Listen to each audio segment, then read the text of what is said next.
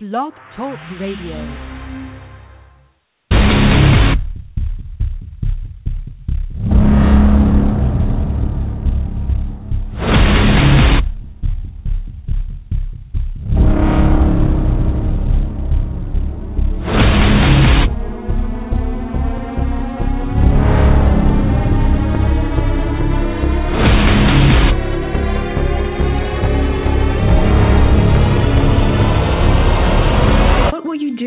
If you're the king of an empire, and you rely on the slavery of your people to keep you rich and powerful, but you see your people waking up and starting to show dissent, what would you do if you wanted to stay in power? You would sure hope that they forget about it. You would want to distract them, or even better, turn them against each other so that they forget about their original cause. The mainstream media, which we all know is in the business of maintaining the status quo, is doing a great job at doing just that. Advanced, progressive, urban political talk radio. Politicians who are characterized more and more by legalized bribery and normalized corruption vis-a-vis that big money. By a corporate media that ensures that it's a culture of superficial spectacle, but no serious public debate and public conversation for the issues that really matter for the future of the nation, but especially the future of the vast majority of the nation who are working class and poor. You see? Or a serious discussion about drones that drop bombs on innocent peoples, or increasing police powers that allow Americans to be assassinated without due process or judicial review. Death, where is thy sting? Grave, where is thy victory?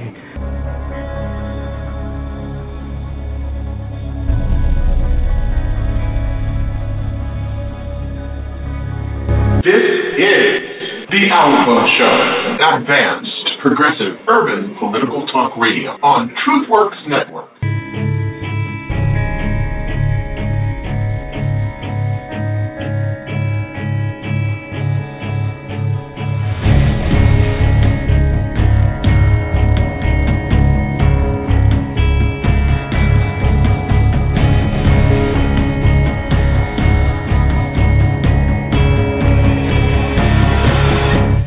There can be no mercy. There is but one rule: hunt or be hunted. But one thing you can't deny, these people are sabotaging this economy, and people are sabotaging this country. This is ALFO, hosting the best of Pushback Talk Radio. And now, the man who's got their number, ALFO.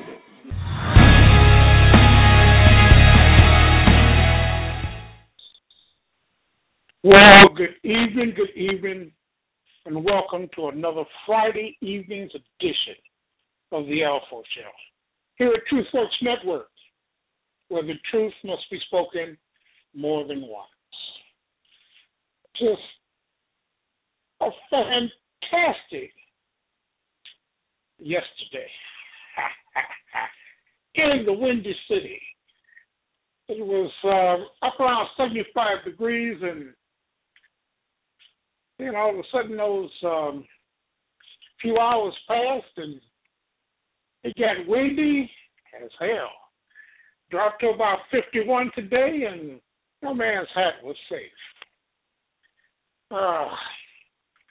But then, too, that's just the way we roll. But, I've often been asked why I don't spend the time at what it takes to properly prep for my show. Properly prep means going in, finding a few topics that you want to cover, ask a few questions of my listening audience, and, hold a discussion. 914-338-1610. If you want to come in and just throw it around. But the reason I don't is because there's always so much crap. There's always so much Let's see. Let's start with the bigots in Indiana and the bigots in Arkansas and the bigots in North Dakota. And then, you know, you pass a law that discriminates against a segment of people. Then you take to the airways and try to tell everybody, no. It's not what you think it is. It's not what it appears. It's not what's written. This is what it is. And then when that doesn't take, you eat crow. You eat crow, not warmed over crow, cold, ice cold crow. And you have to amend it because you know that you've gotten in something through the back door. And rather than be forced to repeal the whole damn thing on the progressive side, on the pushback side, we'll accept an amendment.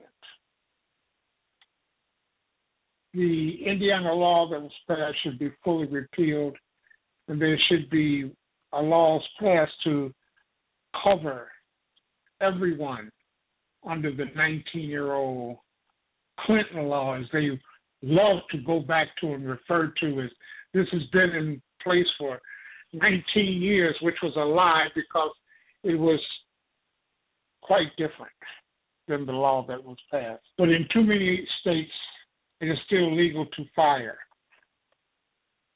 LGBT people or discriminate against LGBT people.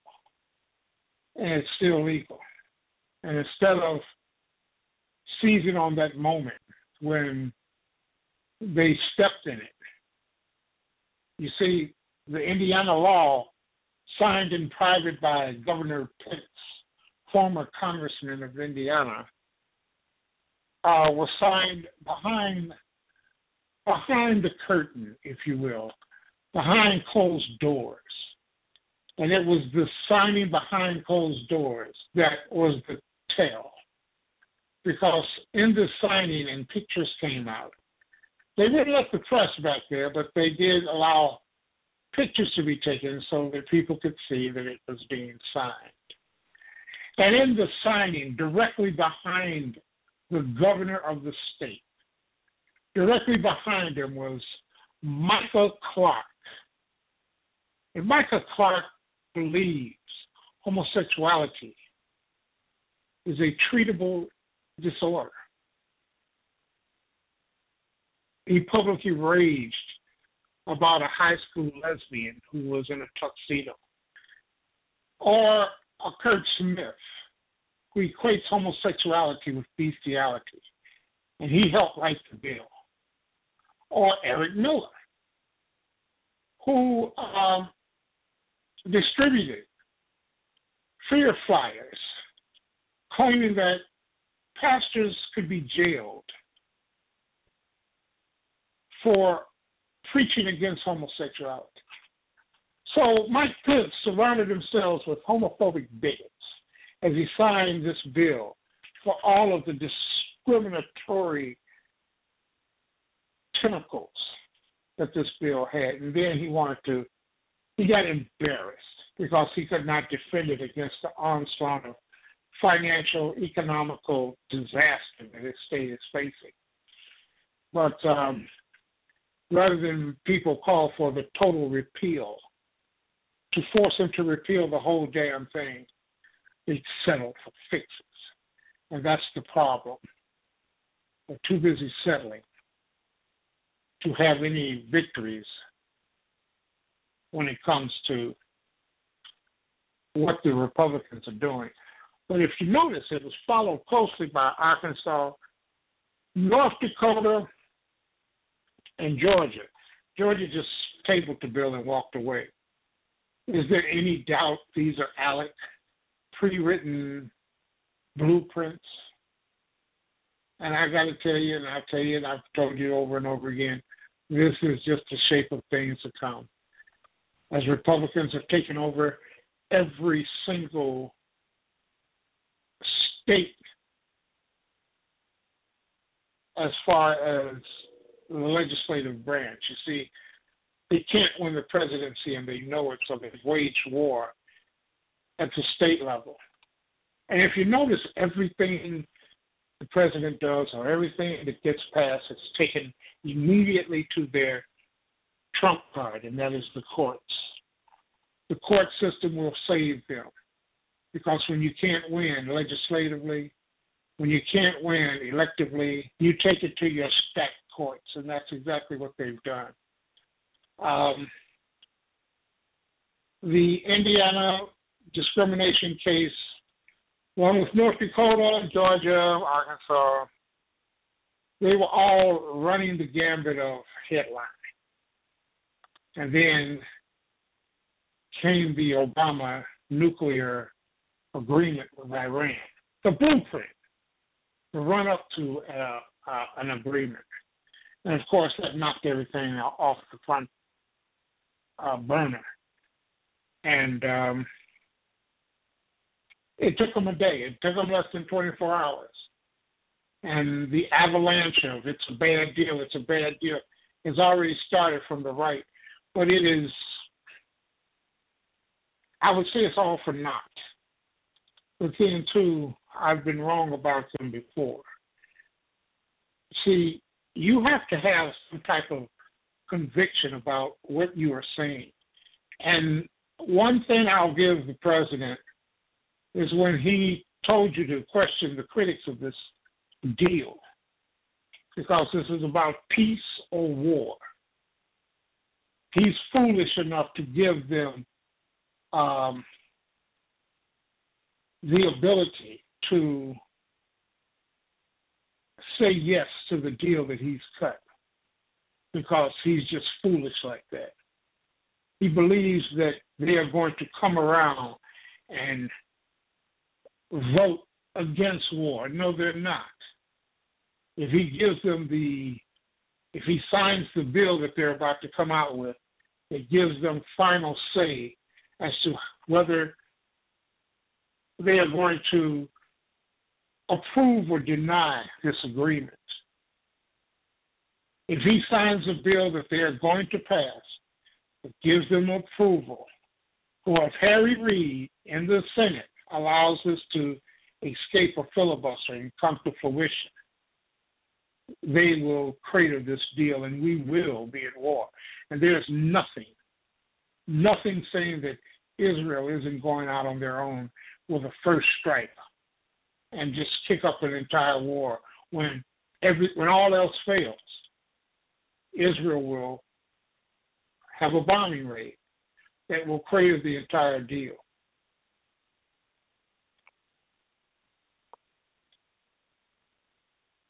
And possibly set the Middle East on fire, as if there aren't enough problems there with ISIS. The boys in Kenya, Boko Haram, imagine that. You attack a school, a college, if you will. You kill 150 people.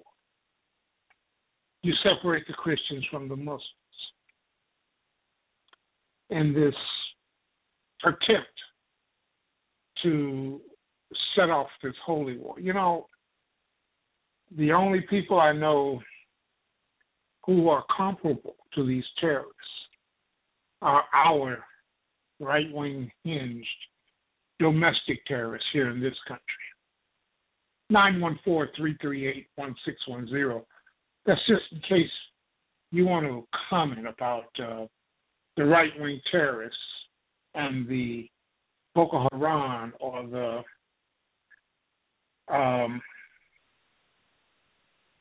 terrorists over in the Middle East, because it seems to be one-sided tunnel vision, we're not going to go along with anything mentality. And that's problematic. And it's disappointing. Because if nothing else, this president has brought out the League of Races, just an entire group of people who seem to revel in bigotry, who seem to have nothing better to do. And with the Indiana discrimination bills, with the Iran deal, there is so much flying under the radar. The new Supreme Court ruling on Medicaid just put 68 million people at risk. I'll talk about that a little later. But that seems to be the constant attack on the poor. You have a Tennessee Republican, as they've killed a bill denying 280,000 people in Tennessee access to a doctor. And here's the bad part about it.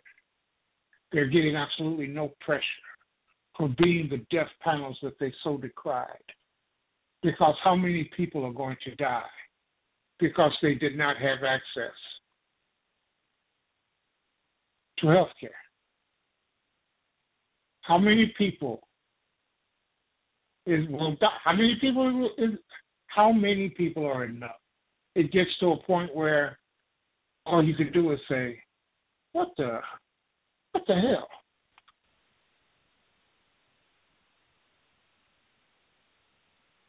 What the hell? How is it that they get away with not opening, expanding their Medicaid programs in their states and allowing millions not to be covered with health care, knowing that before the Affordable Care Act passed, 45,000 Americans were dying because they did not have health care. 45,000 a year have died because they didn't have health care. Would they deny people the right to health, happiness, pursuit of happiness? However, the Constitution, you see, they love this Constitution until they don't love it, until it doesn't fit their purpose. It doesn't follow down that dark alley that they're constantly headed in and trying to take everyone else to. So with all of these headlines, with all of these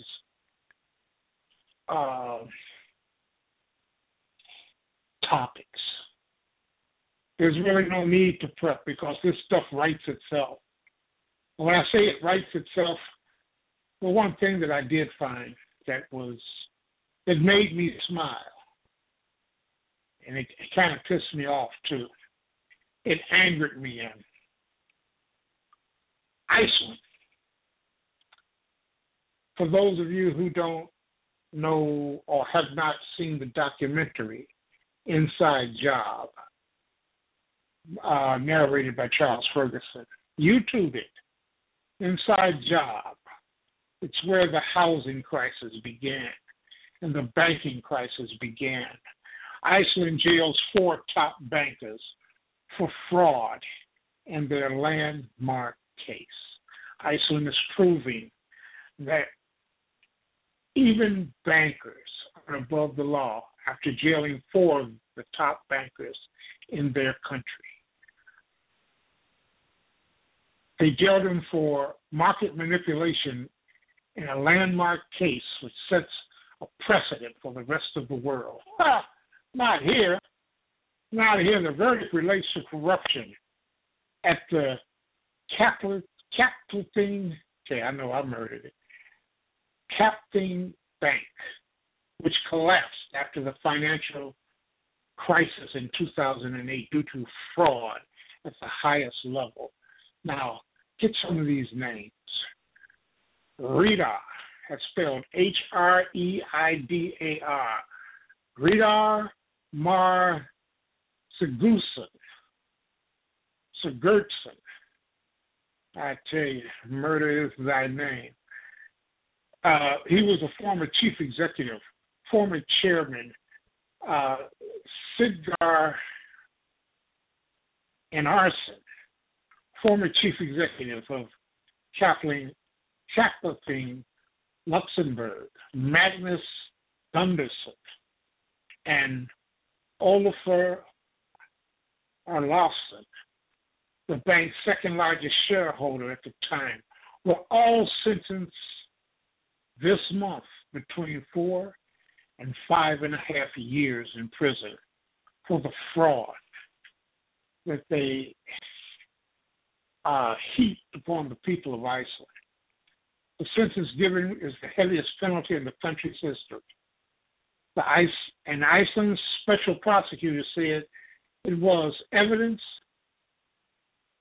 that it is possible to crack down on financial fraud without any adverse effect to the country. Eric Holder, are you listening? Eric, oh, Eric. Iceland has a reputation for taking steps that other countries have until now refused to consider, such as nationalizing their banks. They nationalized their banks right after this crisis hit. They simply took the bank over. The nation, the government took the banks over. This radical change has boosted Iceland's economy and leaves other European countries trailing miserably behind. So it can be done. And that particular story I really enjoyed because it proves, because they're rich, doesn't put them above the law.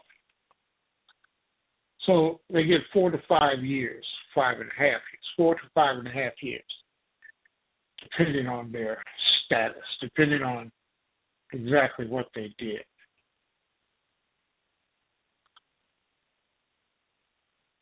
And it gets to a point where between the banks and the nuclear deals and the political mess. Did you see Bibi Netanyahu came out talking about the Israeli people are against the deal? What the Israeli paper says, it sounds like a good deal. You know, it's always suspicious to me when you have one blowhard and he wants to speak. Just like Bibi came over here and said he spoke for the American Jews. And the American Jews said, oh, hell no, you don't speak for me. And it gets to a point where how much gall does this take? How much gall does it take, really?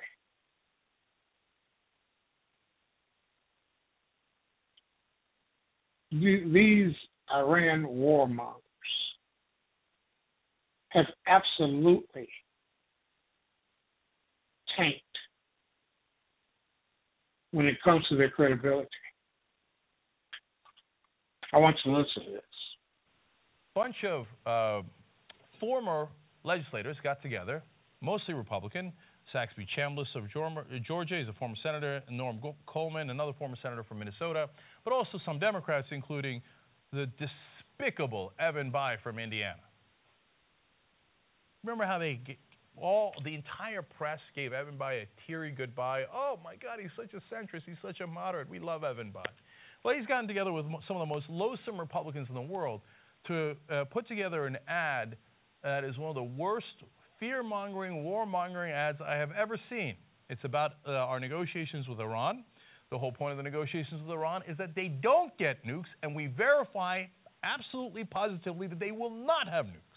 This ad, of course, lies and says the exact opposite, that if we have a peace deal with them and we can verify that they don't have nukes, in fact, they will get nukes. It's an absolute positive lie. It is put together by the American Security Initiative that I can guarantee you is funded by defense contractors who actually do want a war so they can get richer. And they're not interested in our security. In fact, they want the exact opposite. The less secure we feel, the more we pour into defense contractors. Evan Bayh worked for those guys. Of course, so did Saxby Chambliss and Norm Coleman. They were their top bitches when they were in the Senate. They were whores for these guys when they were in the Senate. They're whores for them now that they're out of the Senate. So prove me wrong, prove me wrong.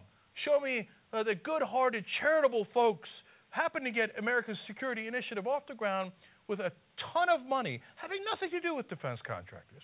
No, no, no, not at all. We're wild exaggerators, right? Show me the donors from American Security Initiative. Show them to me, and I'll apologize to you. I'll get Evan Bayh on here. I'll apologize to him personally. No, no, no. These are paid whores, okay? And they run ads like this. Watch this. Coming up next time. And Senator Lindsey Graham responded. We got a North Korea in the making. One day you're going to wake up with an Iranian nuclear weapon. Later, Benjamin Netanyahu commented on a nuclear Iran. Just imagine the horrific results if the Islamic extremists who rule Iran get their hands on nuclear weapons. Tell Washington, no Iran nuclear deal without congressional approval before it's too late. All right, let's break down all the nonsense in that ad. You hear Lindsey Graham on the radio, their senator from South Carolina, saying, we got a North Korea in the making. One day you're going to wake up with an Iranian nuclear weapon. Oh, we can remind you who was president while North Korea got their nuclear weapon.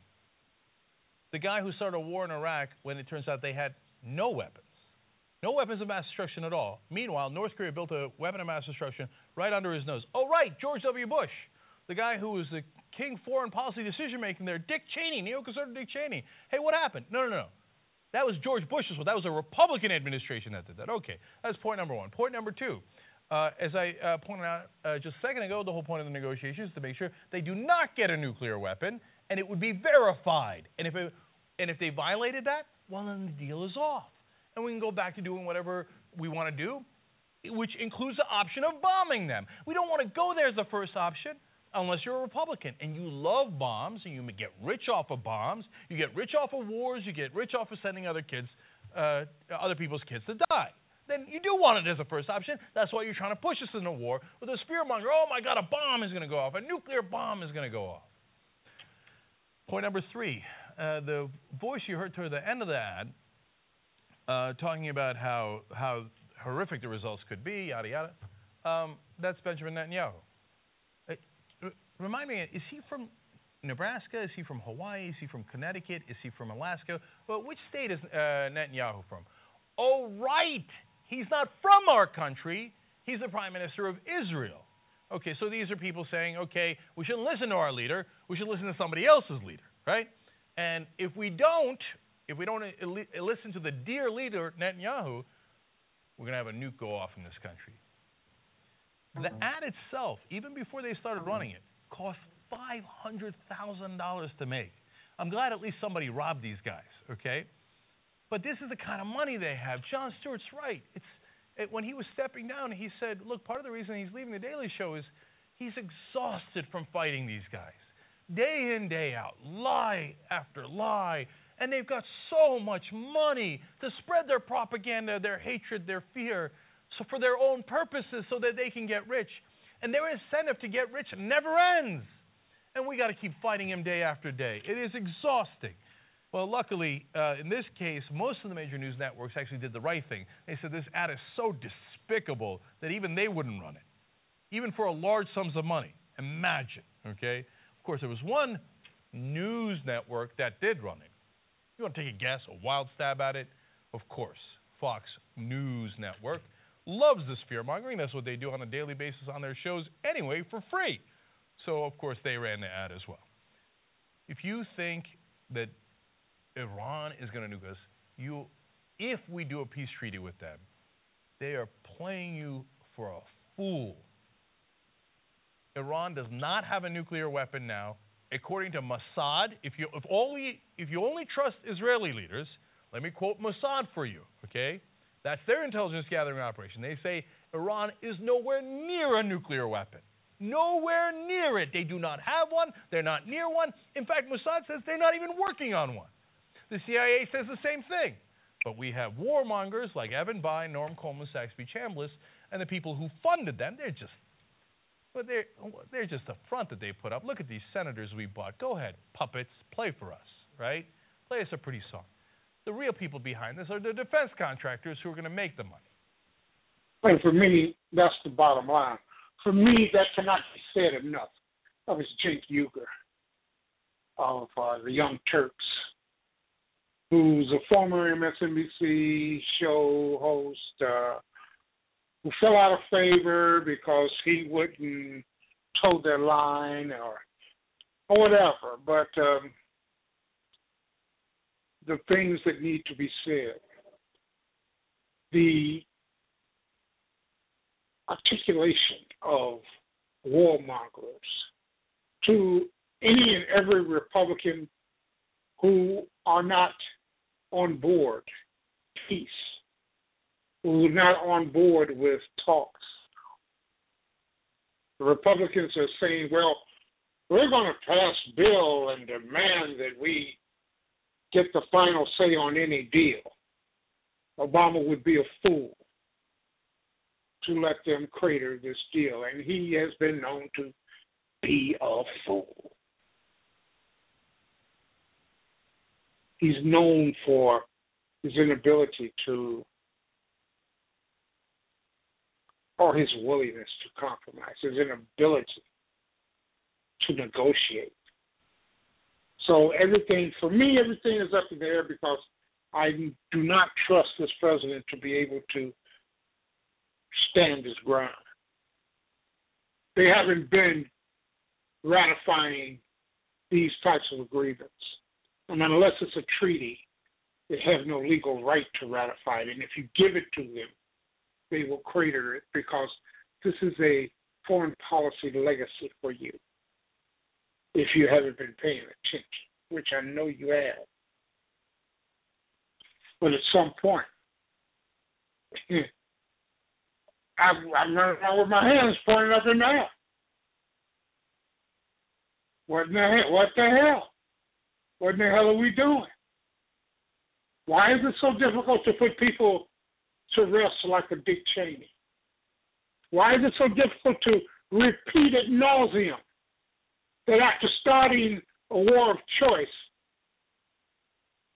his former company, Halliburton, made $39 billion to message he is a war profiteer? And he has 4,400 bodies on his side of the ledger. For this unnecessary war.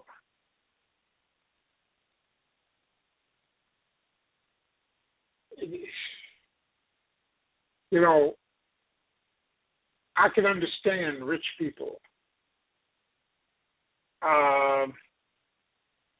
Birds of a feather type of scenario where the Democrats say nothing as Republicans use the propaganda war against the middle class, the American people, and only occasionally step in and try to differentiate themselves as Republicans lean more and more toward the social issues, as we still have an infrastructure of bridges and we need more jobs. The jobs report came out. Only 126,000 jobs added, which is half of last year's monthly average. There's some clicks that talks about the weather and the reason that the jobs numbers are down, but these numbers are always revised, and I kind of believe that these are going to be revised upward by mid-next month. But will it be reported? Will the White House, will this administration seize that opportunity to do an end zone dance? Or are they simply willing to sit and accept the criticism and allow it to be the perception? What do you think? 914-338-1610. Do you believe that the Obama administration has taken credit for all of their accomplishments? For all of the things that you think that this administration has done the right thing when it comes to taking credit for what they have accomplished without any Republican votes, with the Republican obstructionists standing in their way 24/7. You see, everything that he does, they run to the courts with it, because that's where their trump card lies. I mentioned the Supreme Court ruling that they just handed down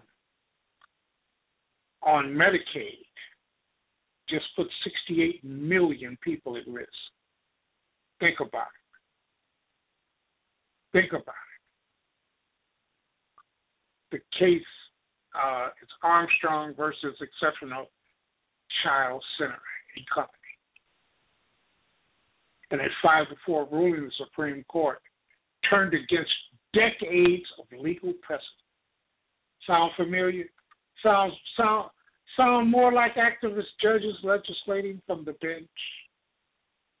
The Supreme Court turned against decades of legal precedent and ruled that Medicaid providers cannot use the Supremacy Clause of the United States Constitution to stop state provider payment policies that are inconsistent with the Federal Medicaid Act requirements for adequate reimbursement rates.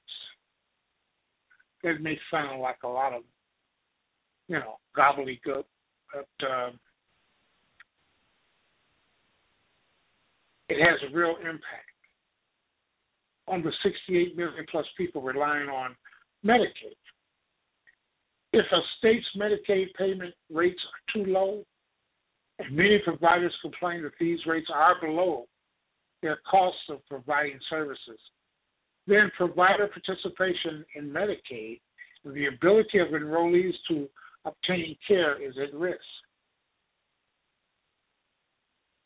The states that didn't open their Medicaid programs under the Affordable Care Act are seeing their hospitals close because their emergency rooms are being bankrupt with a tsunami of people who are ill and can't pay their bill. So in these red states, they have hospital after hospital closing down. You have people who don't get the proper care and are dying. The story is amazing, and the system is even more amazing how Democrats allow Republicans to escape without the proper blame. If nothing else, you get a running count, a running total of the dead, of the people who have died because they didn't have health care. Simply didn't have health care. And you drop it at the doorstep of the Republican Party. And in the red states that haven't expanded Medicaid, you make sure you drop it at their front door and let the American people know that here are rich bastards, people who have enriched themselves off taxpayer dollars, who are allowing American people to die because they won't extend Medicaid, which is free of charge to them. Turns into a no-brainer, 914. 338-1610. Let me go to the phones. 405. Welcome to the ALFO Show. Thank you for calling TruthWorks Network. Good evening, ALFO, sir, and how are you this evening? Brother Doc Don, it's always great to hear from you, my brother. How you feeling? I'm doing pretty good, ALFO. In a state where you have a lot of military presence. You have Halliburton, Cheney's company, and Alfo, when you really toss this ball up in the air and look at all sides of it, you realize that the Democrats and the Republicans up there that's running this government or supposed to be running this government that we have elected are just two sides of the same coin. We've been seeing this for you know, so many years we've been on Blog Talk, ALFO. You know, there's not – and then with President Obama, you've got to realize that he's a young man, relatively young. And he's, you know, he has a legacy that he needs to fulfill. And the bottom line, he's a politician also.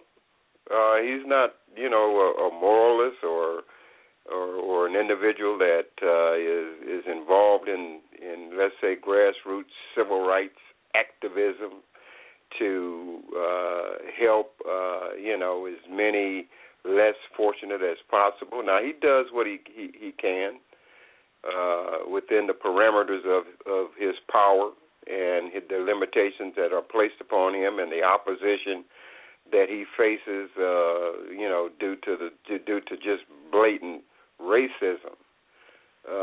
You know, I don't expect too much pushback from him with regard to what's happening here, because he's going to want these lucrative, you know, speaking engagements, and you know, I mean, the future for him is, you know, fairly rosy if he keeps himself sort of middle of the road.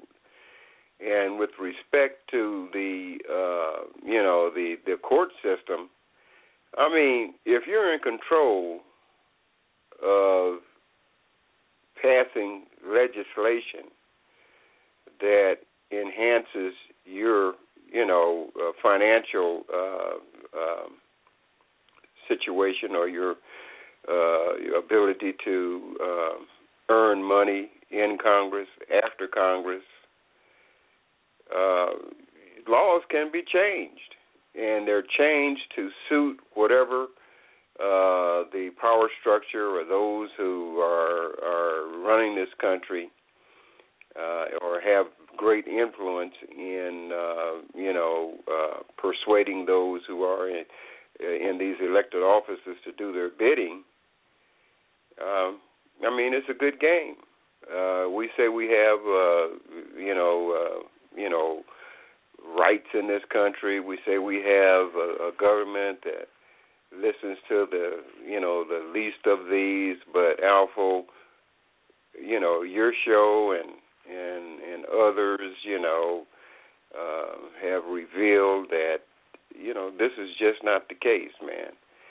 And I don't know what we're going to do to try and motivate and inform our future leaders and citizens in this country as to what the real game is. I mean, they're, you know, just like now, you're talking about Medicare. You know, the old, the elderly, the seniors, the young, the so-called quote-unquote minorities, you know, we're just at a disadvantage when it comes to trying to climb this economic ladder or get some type of equitable treatment in this court system. It's relatively, to me, it's a hard row to hold, my friend. Well, Tom, I believe one of the linchpins of this entire situation, not just the lack of participation, the apathy of the electorate, it's also the amount of the massive amount of money that is infused into the political process. I am witnessing that very thing here in Chicago in this mayoral run. Mm-hmm. Now, Rahm Emanuel has all the money. He's got, now get this, he's got corporate money pouring in. These corporations that are supporting Rahm Emanuel also support the GOP. But Rahm Emanuel is supposed to be a Democrat. But we know he's a blue dog. We know he's a conservative Democrat. So, that's right.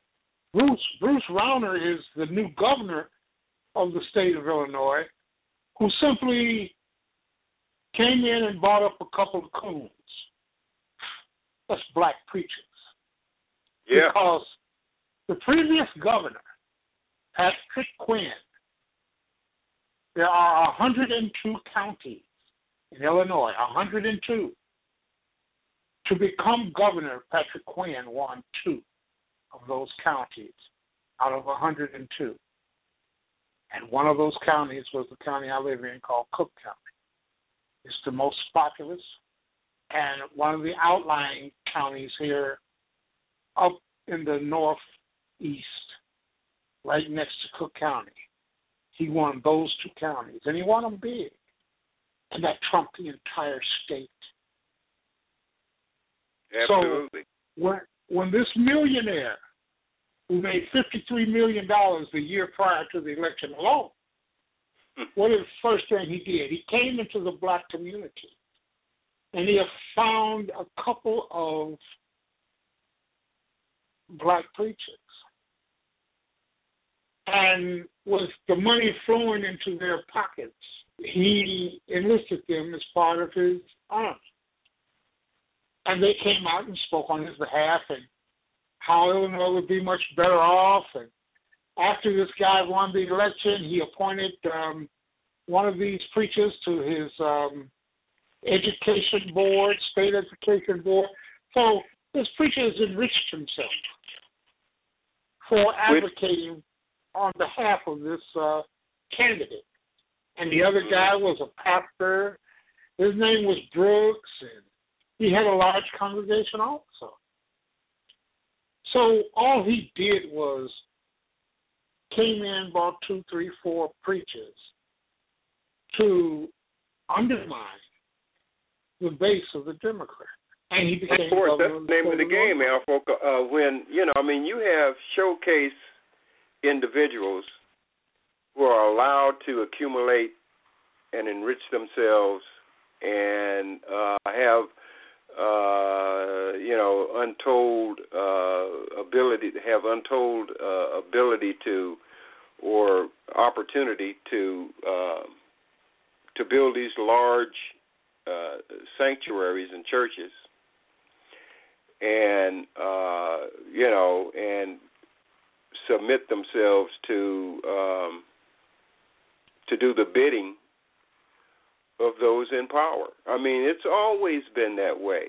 There's nothing new. It's just on a much larger, more massive scale now than it was in the past. We've had those individuals who've worked hand in glove with the opposition, as in reference to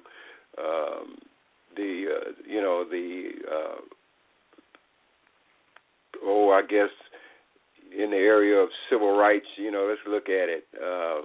When we look at what's taken place and how we have fared under the so-called leadership that have been, appointed to these different positions, have been given, the opportunity to enrich themselves and to build these great congregations. I mean, politicians were coming to the churches when I was a kid, you know what I mean? And so it's just now, there's nothing changed. It's just the same old program with different faces. And these individuals are articulate, and they're chosen. You're not going to get into the system and get very far if you're espousing fair and equal treatment for citizens of this country, and particularly those who have been oppressed by this system. Our history is replete with the bodies of those individuals who attempted to do so. And, so even up to the president, even the presidency, up to that office, that level. So I don't know, Alfo. Nothing surprises me as it pertains to the money game that's going on in this country, Netanyahu coming over here, influencing, with his influence and winning his election, and no mention of the apartheid state that he runs over in Israel. The Black Caucus, they may not have showed up at the meeting, but they're backing up taking the money also, and there hasn't been a peep out of the caucus as it pertains to the apartheid state that exists over there in Israel. I mean, you thought South Africa was something. And individuals who are listening to me, if you don't believe what I'm saying, do some research as to how black people have been treated in Israel. Just look at it. Do some homework and see what's going on. So when you get Alpha, to wrap this up, when you look at the power structure worldwide, even the Pope is getting ready to come over here and have a meeting with the president, Pope Francis. I kind of like the guy, but still he's a powerful individual, and when you get the power structure, the money people together, they decide what they want to do, when they want to do it, who's going to be allowed to participate, who gets the microphones, who gets the airtime. And when people are listening to these programs daily over and over and over and over and over and over, then they tend to believe the propaganda. I mean, that's the name of the game. It wasn't Hitler that killed the people. It was the German people that went along with it. Hitler was one individual, one guy, with some influence. But with propaganda, he so crazed the population that it turned against the Jewish people. And that's the aim. That is the goal of propaganda. The lies that you hear. Don, you spoke of the Black Caucus, National Black Caucus, backing up and taking the money too. It's fine, but don't be afraid to come out and call Israel the apartheid nation if they are. Don't be afraid to come out and call Dick Cheney the war profiteer. That Halliburton made $39 billion on the lives of 4,400 plus American soldiers. Don't be afraid to come out and call Benjamin Netanyahu the warmonger that he is and the war criminal that he is. You see, there is a difference between taking their money and taking their money with conviction. They're not going to give you the money if you continue with the rhetoric of apartheid Israel. And when Israel is complaining about Iran and their nukes, ask Israel. Has anybody asked Israel how many nukes that they have? And Iran signed the Nuclear Proliferation Treaty. Israel has not signed that same treaty. Absolutely. That's what I'm saying.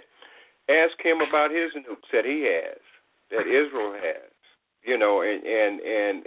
and where they got them from, and the shield that they have, the missile defense shield, where they got that from. Well, that's no secret. We got our name on the side of it. And see, when you look at it, Alfo, whether when you're talking about giving justice to people and trying to, get along in this world, it's about the killing. I mean, you've got children, babies that are being blown to bits by these arms that on both sides of the aisle. And then, you know, but nothing is said about that. You know, that's okay. You know, we've painted these people as a bunch of terrorists, as a bunch of drags on society, and we propagate, just like they've done us in this country, and they're doing us in this country with reference to the how blacks are perceived in this country. Same thing going on worldwide. And so, they claim to have clean hands. So, and point the finger at somebody else, not realizing that three of the fingers are pointing back at them. But they don't care because they're in the system. They're running the system. They're sanctioned by the system. The courts are set up to, bless whatever they come up with. And you've seen that with the Medicare, just like you said about the Supreme Court. I don't know, Alpha. I think that, the best thing that we can do is try to do what you're doing, what Janice is doing, what India has done, and others on these talk shows, is to inform, put the truth out there. These are facts. It's not opinion as to what's going on and what you all are saying on your programs. Do some fact-checking on what Alfo says and what Janice has, her guests, what India has done. I know she's on a sabbatical right now, and I tried to get her last week, but she's resting, which is good. And I know you're threatening to go, Alpha, and I hope. I laugh like that, Don, because that's what my CEO accused me of, lobbying for a break. Yeah, I was wondering whether or not you'd be here tonight. From last week with that laugh of yours, man, I didn't know. So, but I look forward to. It's a truth work and, and our friends as to trying to inform those who are not inclined to do the research and to study or simply do not have the time because society places so many, distractions on the public that it's hard for them to get time, and they got them running to these jobs. These jobs are service jobs, and they work long hours, and, they're not like the factory jobs that we used to have, that we used to go to, industrial jobs. Now you can get employed in the defense industry, which is about, all we have left, so who you can't, bite the hand that feeds you, especially individuals in the state that I reside in. So it's a catch-22. It's a paradox, and I don't have the answer, to it, Alfo. It's the rabbit hole goes so deep that I'm afraid to even look in it at times, but. Keep up the good work, Alfo, and thank you for, telling it like it is. And you're not the only one that's saying it, just like the clip that you had on earlier. I mean, just right on point as to the money game and the enriching of corporations and individuals in this country. And at taxpayer expense. All of these senators and all of these Congress people, these House members and Senate, we're paying for their benefits. Menendez and all of them that's got their hands in the cookie jar. Some of them get caught. We're paying for their health care. So they don't give a damn about anybody else as long as their needs are being met, and they are.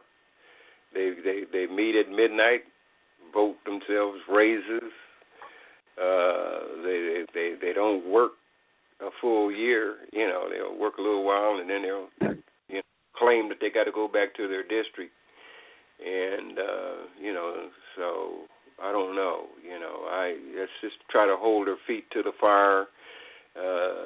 The president, I think he's probably doing the best he can with what he's got to work with up there, and he's not the type of an aggressive individual. He's more of a pacifist in reference to his negotiations and his speaking out vehemently on things. I mean, even when he even raises an eyebrow, they'll accuse him of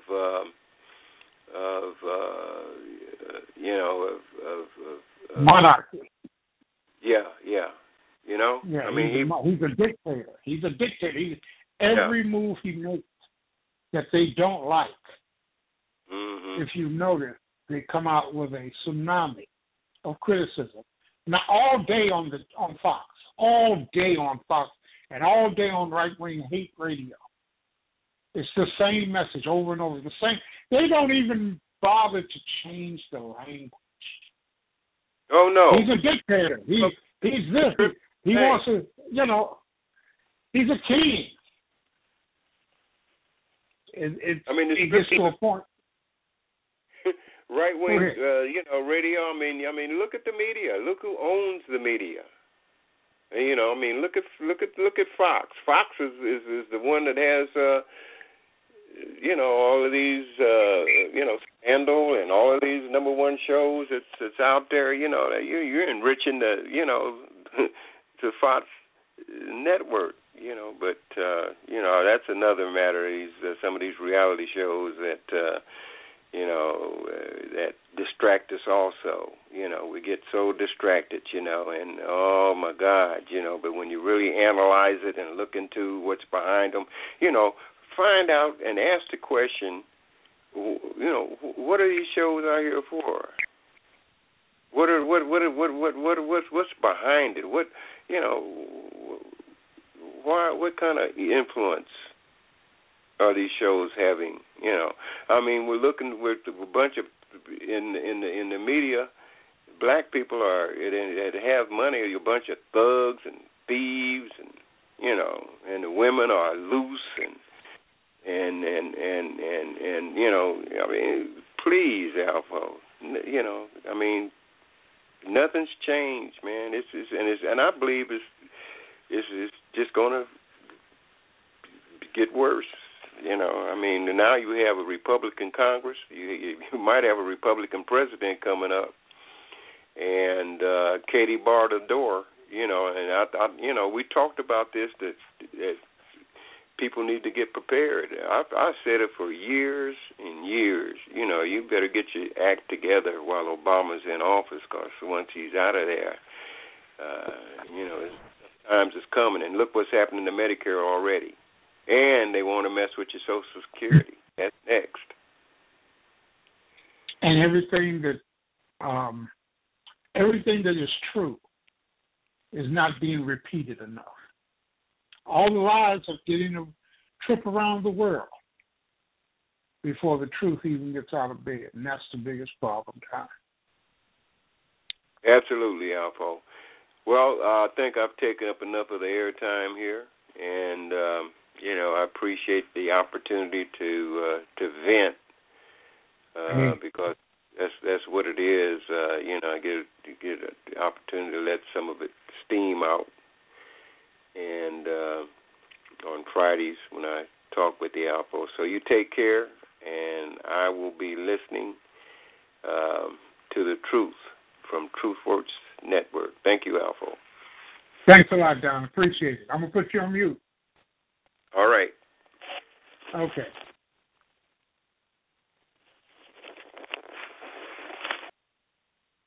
This brother Doc Don from Oklahoma.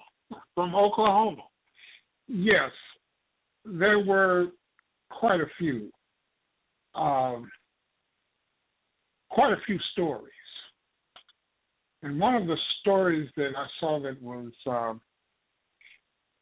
was eye-opening. Were six men charged with the same crime. Six men charged with the same crime. Three are black and three are white. The black guys, got mugshots, and that's how they were shown in the local print media and on the television screen. Where the white guys, who all with the same crime, the white guys got yearbook pictures with white shirts and ties on to look respectable, to look like these were just kids gone bad. There were six men charged with the same crime. An Iowa newspaper accused of pro-white bias after it handled the same alleged crime between two different sets of suspects in a radically different way. The white guys were shown, their yearbook pictures were shown in the good times. The black guys, their mugshots were shown with their hair a mess, with the swollen eyes, the bumps, the bruises. Don't get me to go into singing. Oh, the two-time loser. No Teddy Pendergrass, please. But this was one of the stories that was an eye-opener because I expected nothing less of it. The whole story. University of Iowa wrestlers were arrested after being caught in possession of several items that had been stolen from local homes in Marion, Iowa. The three suspects, Ross Lembeck, Seth Gross, and Logan Ryan, all 19, all white, were shown in the Gazette in their freshman yearbook pictures, wearing matching coats and ties. According to the Gazette, the three wrestlers were charged with possession of alcohol, underage alcohol. Lindbeck was charged with drunk driving. Gross was charged with interference with official acts because he fought with officers. He didn't die. They didn't kill it. They weren't afraid. Ryan was cited and released. They are accused of at least 7 burglaries in the area. On the same day, Hermison reported that 4 African-American suspects charged with burglary in Coralville, Iowa. But this group of suspects, Kawain E. Crawford, 36, Milton Whitehead, 50, Quentin D.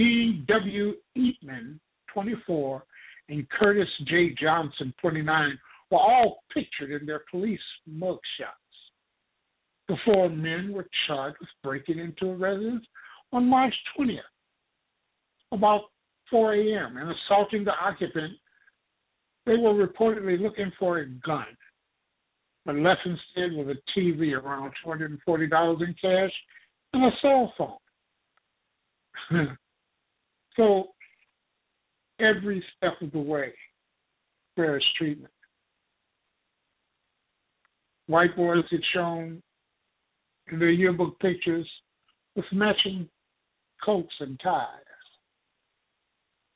Black suspects get shown mugshots as scary, violent criminals. But that's just the way it goes. That's the way it is.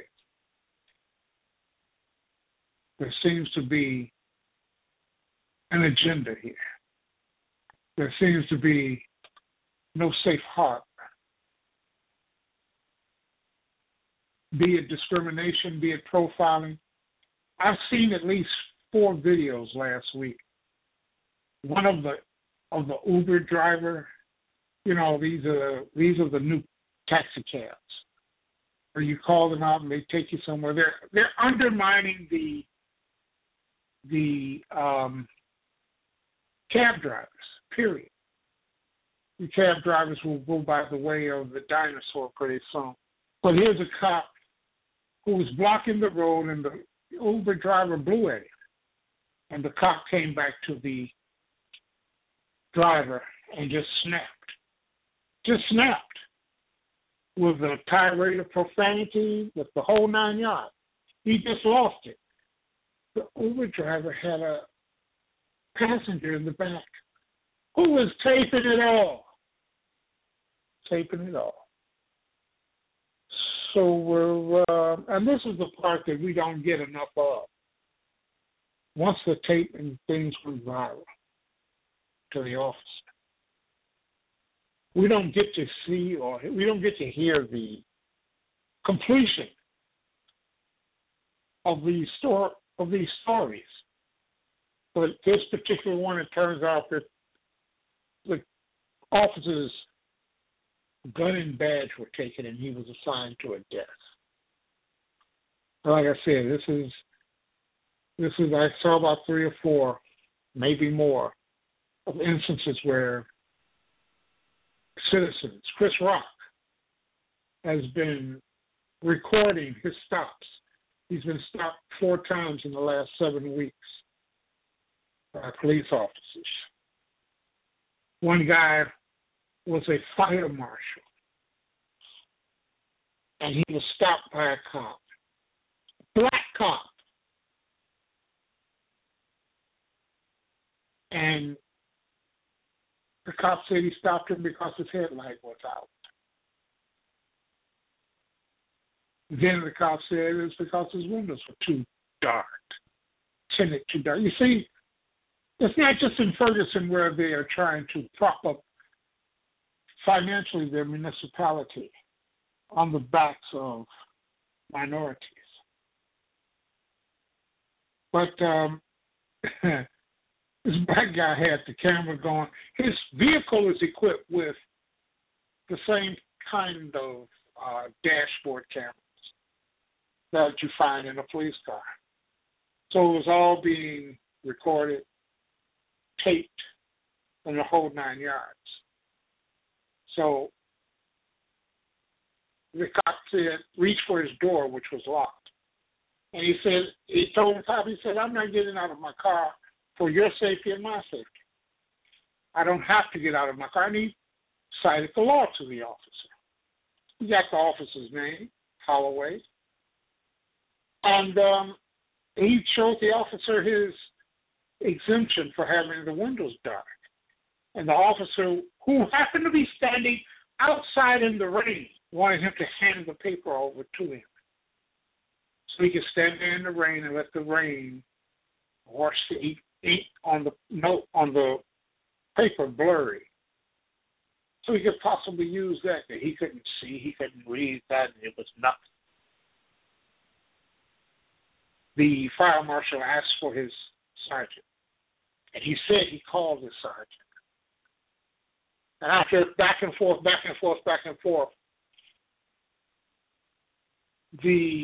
officer got in his vehicle, turned off his lights, and went across the street. And from what I saw in the video, the sergeant never showed. This is a constant violation of the rights of the citizens in this country. The police are running roughshod.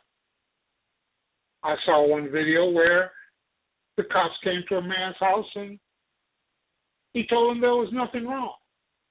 And he asked them to leave, and they wouldn't leave his house. They wanted to know who he was. They wanted to, it's none of your business. He's the owner of the house, he told them. Then the man's daughter came in, and they wanted to interrogate her like she was a criminal. And he told her, don't tell him nothing. They eventually turned and left when they couldn't bully their way in, when they couldn't intimidate the homeowner, who was videotaping them. Every week you see this on social networks. This is why net neutrality was so important. And when the head of the FCC said that he was going to treat it like a utility, and he wasn't going to invoke what the corporations wanted. What the corporations wanted to do was to be able to control the internet, thus further shutting down communications among these people who dissent. And if they are allowed to win this in court, because when he did it, the first thing they did was sued, ran to the courtroom. Just like I said, anything that they don't like, they take to court, because that's where their trump card is, are the judges. The corrupt judges must be on. The corrupt judges, and simply disseminating the truth as to who has the best interest of the people of the United States. You see, the other side, the fanatical Tea Partiers who yell and rant and rave about they want their country back, who rant and rave about we don't want government anything, but keep your hands off of my Medicare. Keep your hands off my Social Security. And they won't distinguish the two. They won't differentiate the fact that it's an oxymoron. These are the same people that like the Affordable Care Act but hate Obamacare. Tom Hartman says that there are only two kinds of Republicans, the millionaires and the fools who follow it. And every day, every single day, it gets to be a little more truthful as you go along. And they keep us distracted with the constant attacks on the freedoms of just mainstream individuals. I missed him. I still miss him. But every now and then, he sticks his head above water. And after this, I'll come to the phones. I see you 312 phones. But like I said, I've missed him since he left. And every now and then, he sticks his head above water, and he gives a comment. This is his comment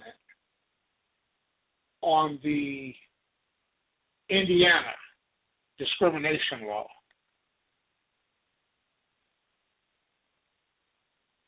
And we begin with the unavoidable fact that the Final Four must be moved out of Indianapolis, Indiana, and with the additional necessity that the National Collegiate Athletic Association must move its headquarters out of the same city, and the further requirement that the National Football League approach all future business in the state of Indiana, Super Bowls, rookie combines, indeed the continued presence of a franchise in Indianapolis as it approached such business in Arizona roughly 1 year ago.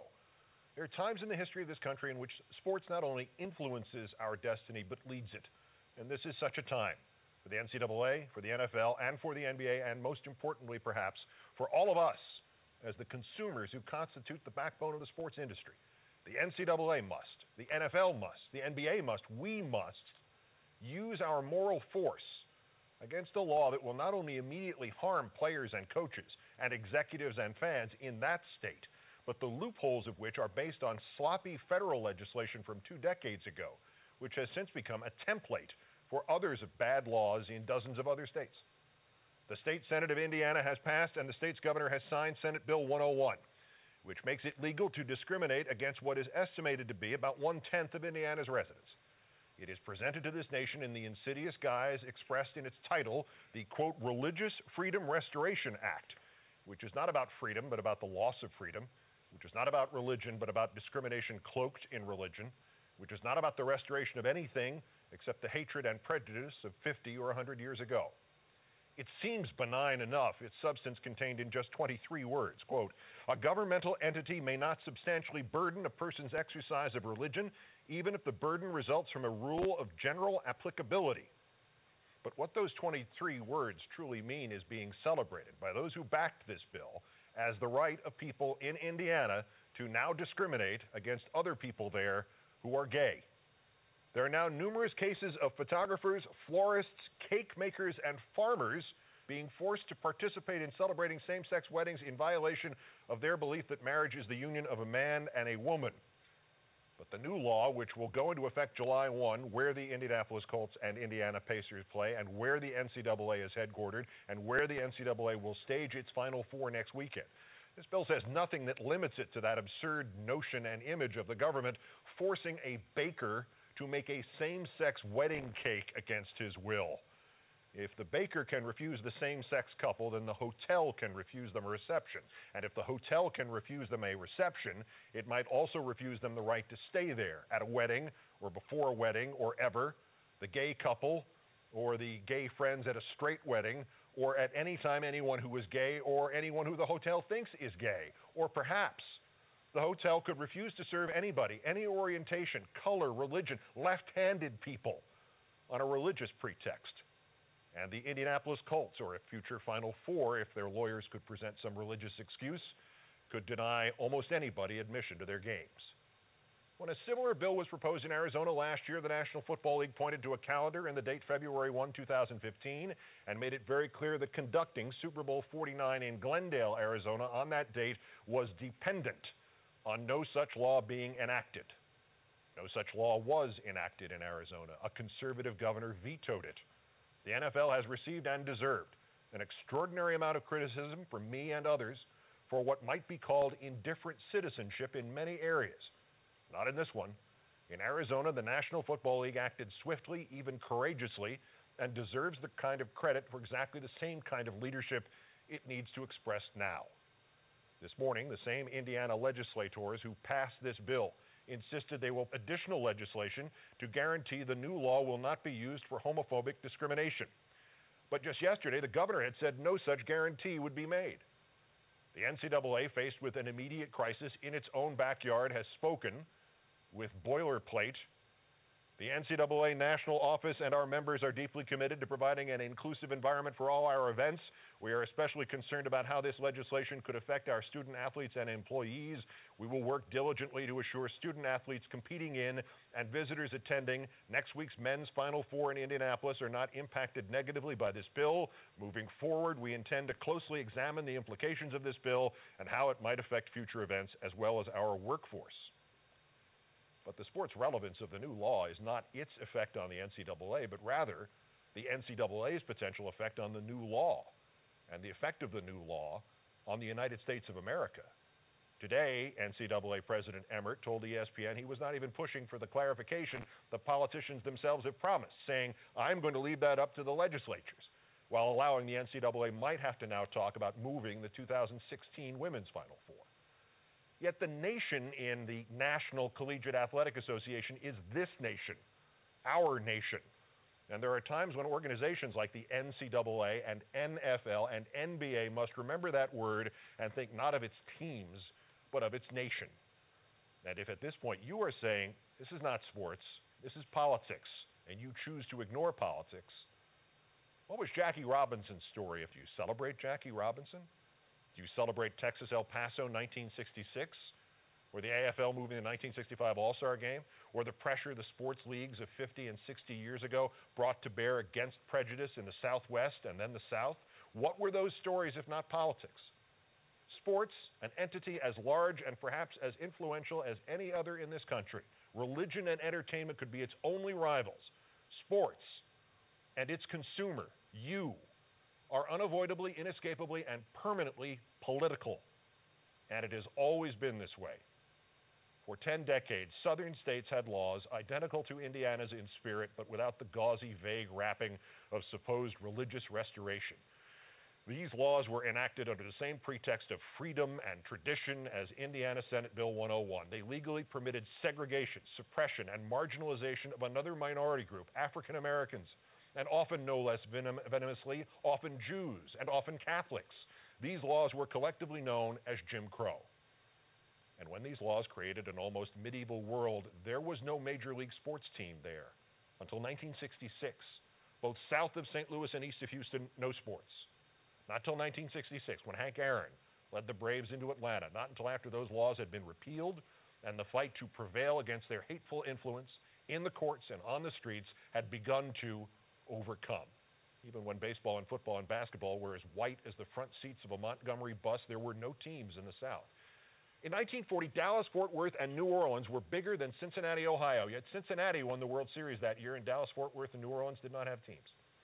In 1950, as sports integration began and the leagues had already pushed past St. Louis to the Pacific Coast, Houston was bigger than Minneapolis, and Atlanta, Louisville, Memphis, Richmond, and San Antonio were all bigger than Syracuse, but the 1950 NBA Finals were Minneapolis versus Syracuse.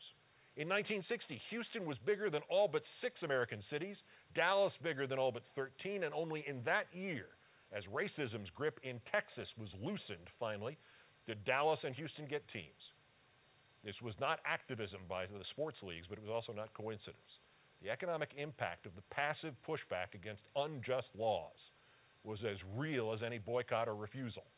And then came the day of a refusal, when the American Football League scheduled its 1965 All-Star Game for New Orleans, a city then angling for a franchise in either the AFL or the NFL. The players were greeted with threats and verbal abuse. They were refused transportation and lodging, and they, black and white, said they would not play in such a place. And the league backed them up and moved the game to Houston. Just as the players and schools and fans and the viewers should now say, we will not play nor watch in such a place as Indiana. New laws that were deemed unfit for civilized society half a century ago, even in parts of this country, where hatred and prejudice were thought permanent. The NCAA needs to move the Final Four out of Indianapolis and the Women's Final Four of 2016 as well. And the NFL needs to warn the state it gets nothing.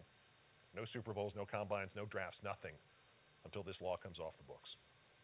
And without turning this into a purely socio-economic commentary or even a debate about human biology and instinct versus learned behavior, before you say there's no parallel between how sports reacted to racism against blacks and how it has and should react to homophobia against gays, if you do not believe in the comparison between prejudice against black people and prejudice against gay people, if you hide behind the discredited notion that skin color is an inheritance, but sexual orientation is a choice, your own belief proves you are wrong anyway.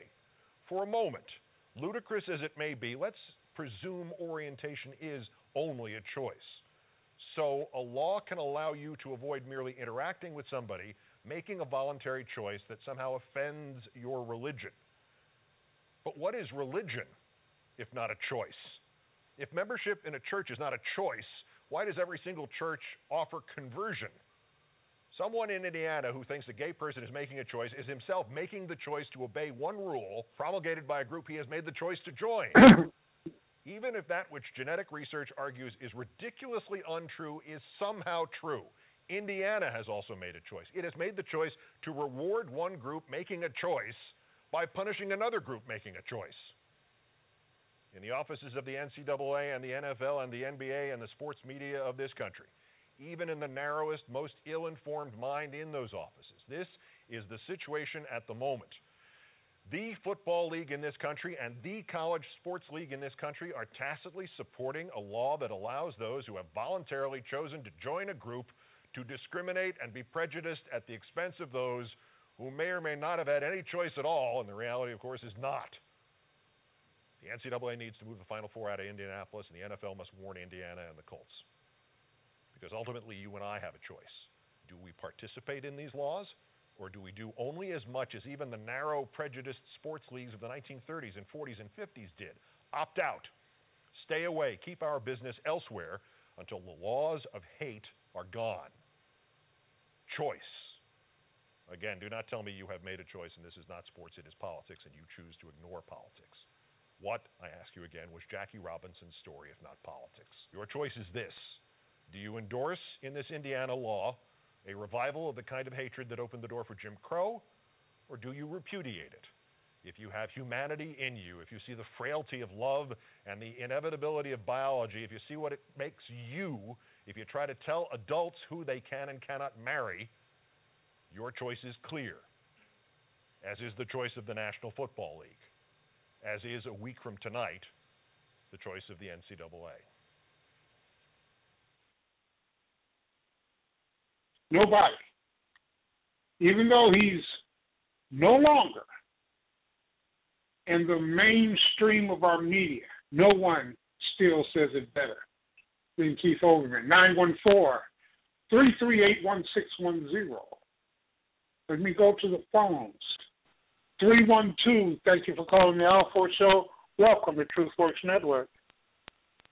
Hey, what's happening, Alfo? This is House. How you doing tonight, brother? House Music Lover, how you feeling this evening? Everything's good. Everything's good. Just listening to your show. As a matter of fact, I listened to On Demand, your last week's show, and Janice's, and two great shows, 4 great hours of radio and information. You all are continually doing a good job, and it's always great to hear Doc Don, too, his last couple of weeks. I'm glad he's back on the set. Well, I want to thank you, Coach. Like I said, you heard me say last week and this week, this is getting tiresome. This is getting to a point where all we can do is point out the obvious. Right. When you have the truth on your side, you don't need to prep. I don't need to prep. The truth is, this writes itself. This type of politics writes itself every week. Every single week, this type of politics writes itself. I don't care if it's the nuclear plan. I don't care if it's discrimination. Whatever it is, it writes itself. Yeah, I have to agree. Just like Jenna said last week, what we're talking about now, she was talking about, 20 years ago. She was in West Palm Beach on the show. Same discussion, same conversations, maybe a couple of names changed, but it's same conversations. And, you had just mentioned a couple of things that had piqued my interest. You had mentioned Hartman and the two types of people that Republicans or two types of Republican people that vote Republican. There's actually 3. It's the people at the top, the 1%, and you only. Those are the millionaires. Those are the millionaires and the billionaires. Yeah. It's the people that they employ, or the second ones, second group, whether they're in the media, the media like Fox, or running special interest groups like NRA, or the politicians that they own, and then. Those people who they convinced to vote against the centrists are either side. And it's no different than telling you and India and Janice about the little equation I heard when I was a teenager. I don't know where I heard it, told it to me.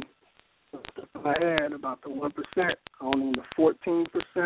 1% of the population, only 14% of the population to control the other 85% of the population. It's the same thing, same equation. You can apply it to the macro or the micro. It works every time. I'll say it. Oh, what's going on with your phone, man? What is it doing? It's getting some serious crackling and breaking up. Oh, sorry, I don't know, follow you there. Hold on one second. Let me see if this would be a little bit better for you. Is that better? It's a little better, yeah. All right, let me try this. And I also wanted to talk about the law in Indiana, what they just tried to pass. And I guess whatever they signed to force a mirror that law that Clinton passed, was in 92 or 93, the federal law, and they took out the ability to discriminate. My concern is that instead of amending it, they needed to repeal it, because just like the 47 senators who wrote a letter and said that, eventually this person's going to go away and we can do what we want vis-a-vis this policy. The same thing can be said for the law in Indiana. They can simply, it'd be easier for them to re-amend it possibly, as opposed to repassing it. So it probably just needed to be repealed. For one, and for two, I think they were really emboldened by the Hobby Lobby decision, giving a corporation a right to have a religion, which is nonsense. You know, it's about as shady as saying that a corporation is a person. And really it's a continuation of it. It's a continuation that, you know, that can cloud the whole legal field and what's right and what's wrong, and being able to discriminate, you know, based on a simple a corporation, how you have a corporation set up, or in this case, a religious organization. And I think it's, not only is it super dangerous, it's exactly what those European settlers ran away from back in the 16th century when they came here. It's the exact thing that they ran away from. But, you know, they're willing to do it all over again. And I didn't hear one person make the mention of just that, that it's exactly what people ran from in England in the 16th century coming here. And it's just history repeating itself over again. Well, I think we should be careful about that type of analogy. The people who came here to escape from that type of monarchy. You see, there's a difference. It was via the church. It was a serious rule. Exactly. The church and the state were not separate, and the church had begun to take over. Exactly. And that's the major difference, because they came over here to establish a separation of church and state. And now, once again, the church is taking over. Right. And that lies the difference. You see, people who came here to escape the totalitarianism of church plus state were only escaping to their own white, wet dream. And when I say their own white, wet dream, because, remember, even back then it did not include us. Right. So the Constitution was supposed to eventually be the law of the land, and it didn't include us. So they had to do some quirking and amending and the whole nine yards. So when I see someone holding up the Constitution has about as much credibility as single-ply toilet paper. It just don't get the job done. And that's the bottom line. And that's the part, I mean, I hate to draw such a graphic picture. It's kind of scorched on your retina right now, you know?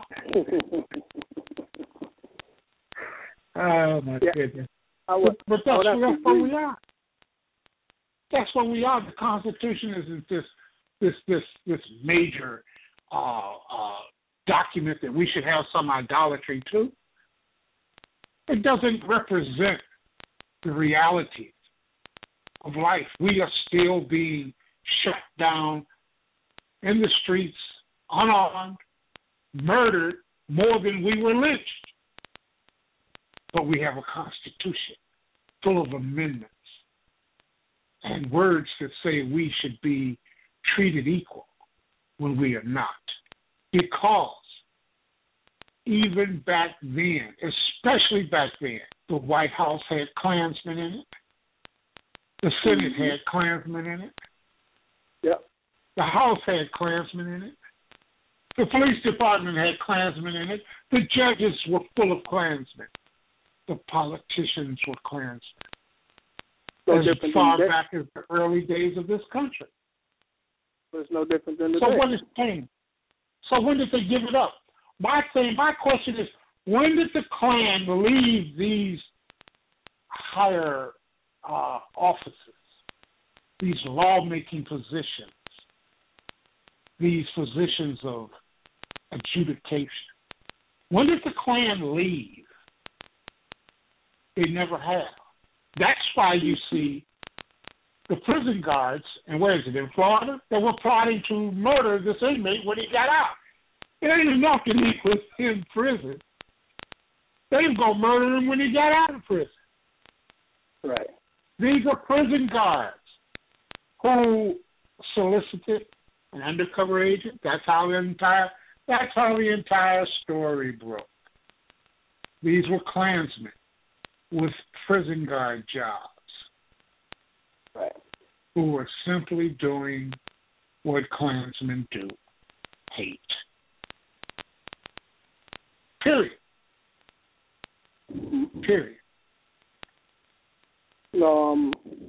What struck me also was the big call for what was it? Not just in Indiana, I think it was Arkansas when they ramped up their efforts to pass their bill. And Walmart came out with a statement and told the governor not to pass, to veto the bill. And the governor vetoed the bill after he originally said, no, I'm going to pass it. And they said, no, really, don't. And he didn't. And he asked for amendments. So you hear who they're listening to. They're not listening to the whatever voters via their state or neighborhood. They're listening to these corporations. It's at the threat of the money that the sports organizations are giving Indiana, which is a ton. And it took them to step up more so than any other private industry sector to say, look, you're about to lose some funds. And that's when they listened and acted. They're listening to these corporations. And the irony is, I don't know if you heard this denial from Alec saying that they didn't have anything to do with the legislation that got proposed, which is an absolute lie.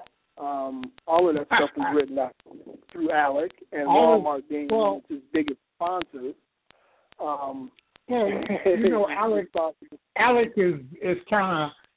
is kind of toxic now. They're like nuclear waste. Nobody wants to get it. So what do? They morph into a different think tank who does the exact same thing on a lower scale, but they still get the legislation out to all of these state representatives who present this legislation as theirs. You see, it's not a hard lift. It's not a heavy lift at all to proxy your bigotry, to proxy your undermining of the IRS rules. You see, Alec and all of these think tanks who pose as 501c3s and 4s and whatever the hell the 501 is, they have violated the law because instead of exclusively being a social network, they are primary. And that's what it's allowing. Even Move On and some of the progressive movements are in violation of the IRS law of exclusively. And that's where one of the biggest problems lie. We would be able to get rid of every think tank the Koch brothers have founded, and they have about 75 to 85 think tanks, from the Heritage Foundation to American Exchange Institute or American Enterprise Institute to FreedomWorks, the whole night. Just go down the list. The think tanks are numerous, and that's where our problem lies. So, House, we just got to keep doing what we're doing, man. We just got to keep on trying to communicate the obvious to people who are otherwise distracted. House of Cards is going into a new season. What was the name of that? Empire.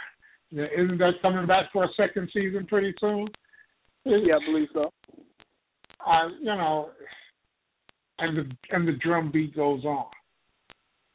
Net neutrality is in jeopardy because this is the last bastion of communication. This is where people who have fostered a distrust for mainstream media now that it has been consolidated and corporatized. This is the last bastion of communication, and this is what they are after. That's why they've taken it to the courts, because that's their trump card. And the FCC and this administration must fight to keep it free. Well, their overall, one of this, stated goals really is privatization of all of the commons. And to group this internet as part of the commons, yeah, they want to take that over too, just like Social Security, just like they want to privatize all the roads, all the utilities, privatized and militarized all the police departments, they privatized all the jails. You know, that it's been privatized and corporatized. And it's the main thing that does is get them to extract dollars, public dollars, and put those in the pockets of, for the majority of the money that it puts in the pockets of just a couple of people. And that's their stated goal. That's their modus operandi. That's how they survive. You mentioned something about the Chicago election here. It's the same thing that Rahm Emanuel is all about, privatization. Only he calls it public-private partnership, but right, it's no different than what it's the same thing. I'm surprised that Sri Garcia really didn't mention it in his debate. He hinted at it, but he never really went in. To me, he's not ready for prime time.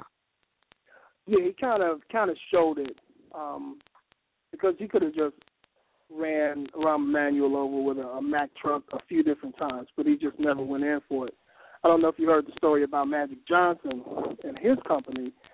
He came in and the custodians in the public school system who used to be public employees in a public union. Well, the school board, brilliant idea was to privatize the custodians' jobs. Magic Johnson came in and got an $80 million contract to provide custodial services in the public school, and turned around and actually I think he may have been the one. The people that get Rahm and his people that go out to California, L.A. or whatever and raise a bunch of money for this election, and then came to Chicago and gave him like a $200,000 check for his reelection. And in the meantime, the principals of many schools are saying how badly the schools are being kept up. They want to return to the how it was before, because they have no control and no say over the custodians now. They have to go through different channels just to get somebody to do something, and it's not working. But Magic got $80 million in the supposedly broke school system. So if they had $80 million to get to Magic's company, why in the hell couldn't they pay their custodians and their teachers? I'm going to answer this because I have about 10 minutes and I'm going to wrap it up. What you are basically seeing is I'm not mad at Magic Johnson for that, because all Magic Johnson is doing is feeding at the government trough of money.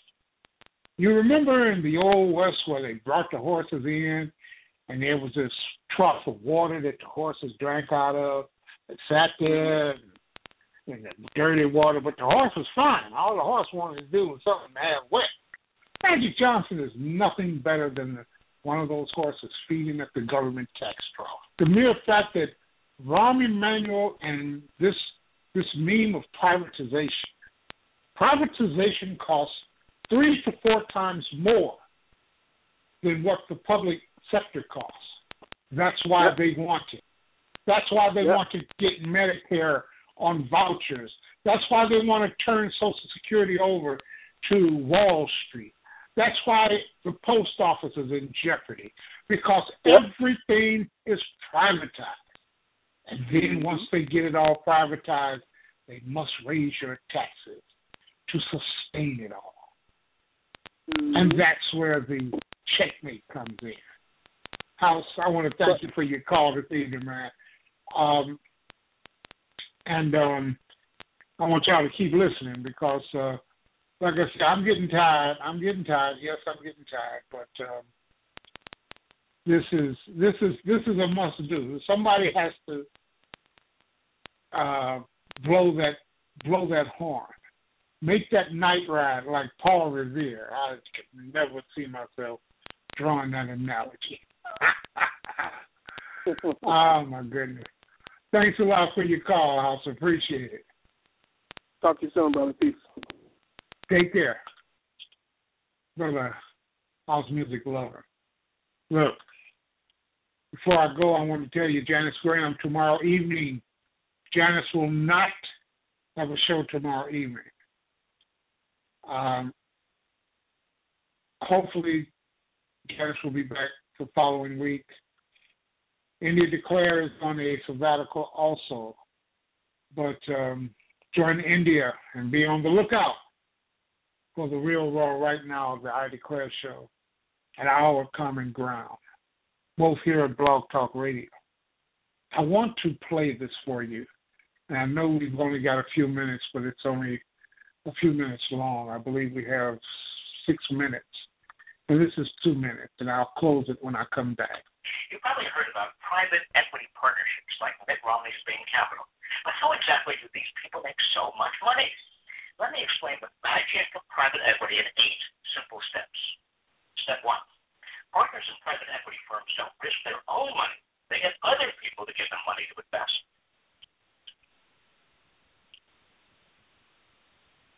Step 2, they use this money to buy up companies they think they can squeeze higher profits from.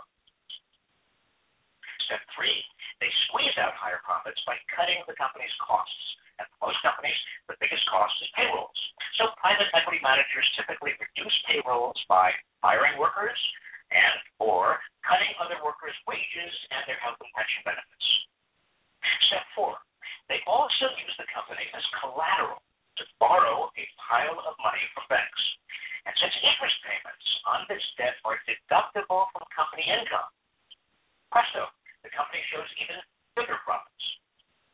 Step 5, they get the company to issue a special dividend to repay the original investors, so now everything else is gravy. Step 6, then they sell the company for much more than they bought it for because, hey, it's more profitable. Step 7, they pocket 20% of the gains from the sale. And finally, Step 8, because the tax law treats these earnings as capital gains, they pay only a 15% tax on them. This is a sham because the justification for lower capital gains taxes is investors supposedly risk their own money, and yet private equity managers haven't risked a dime. Worse yet, you and I and other taxpayers subsidize all this. When they fire workers, who has to pay more for unemployment benefits? We do. When they pump up company profits by deducting interest payments on all that debt, who has to make up for the lost revenue? We do. When they treat their earnings as capital gains and pay only 15%, who has to pay more taxes to make up the difference? We do. And then later, when some of these companies go bust under the weight of all that debt and their pension obligations have to be taken over by the federal government, who pays? We do. You see, the magic of private equity is really a magic trick, and it's played on you and me.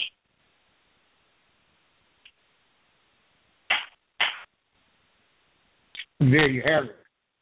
Private equity is the name of the game. Privatization is the claim to fame. It allows you to steal the taxpayer dollars. That's what's going on in this country.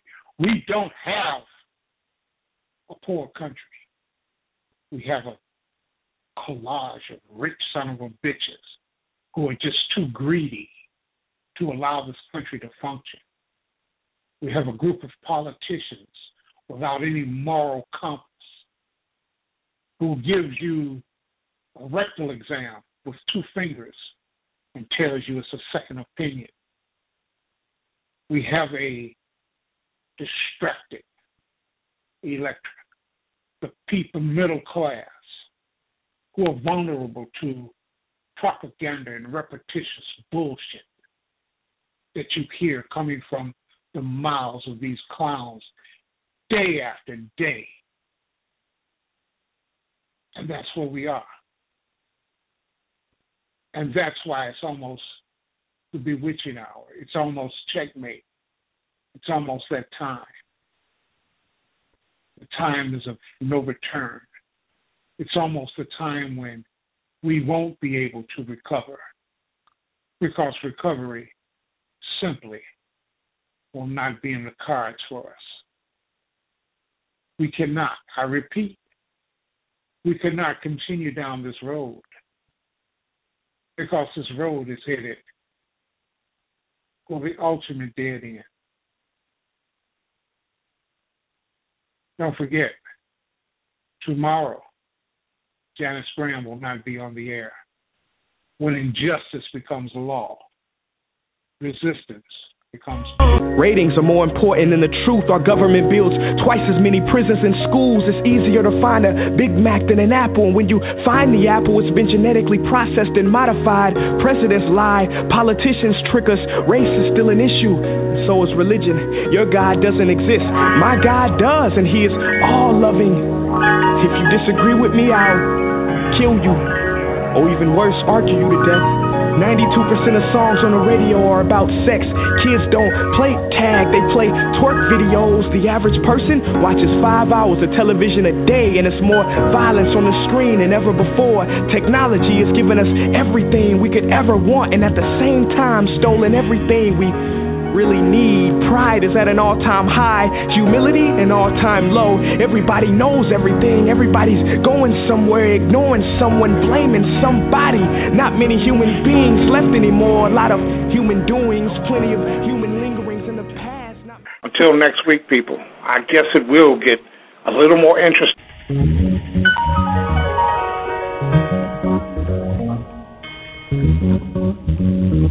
The nation is in a quandary.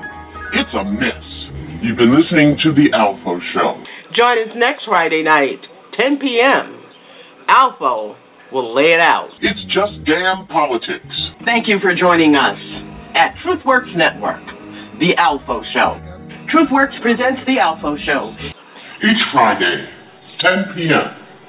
It's Fire in the Belly Friday at TruthWorks Network. Bring your own rocks. The best of political pushback. Just damn. So very much what it used to be. There's so much hatred, war and poverty. Oh,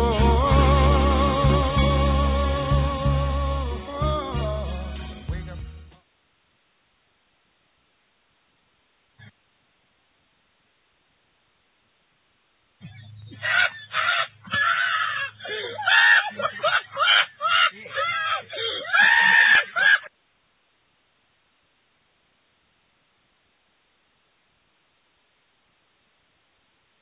Other ways, inconceivable.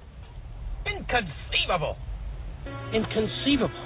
Inconceivable. You keep using the word. I don't think it means what you think it means.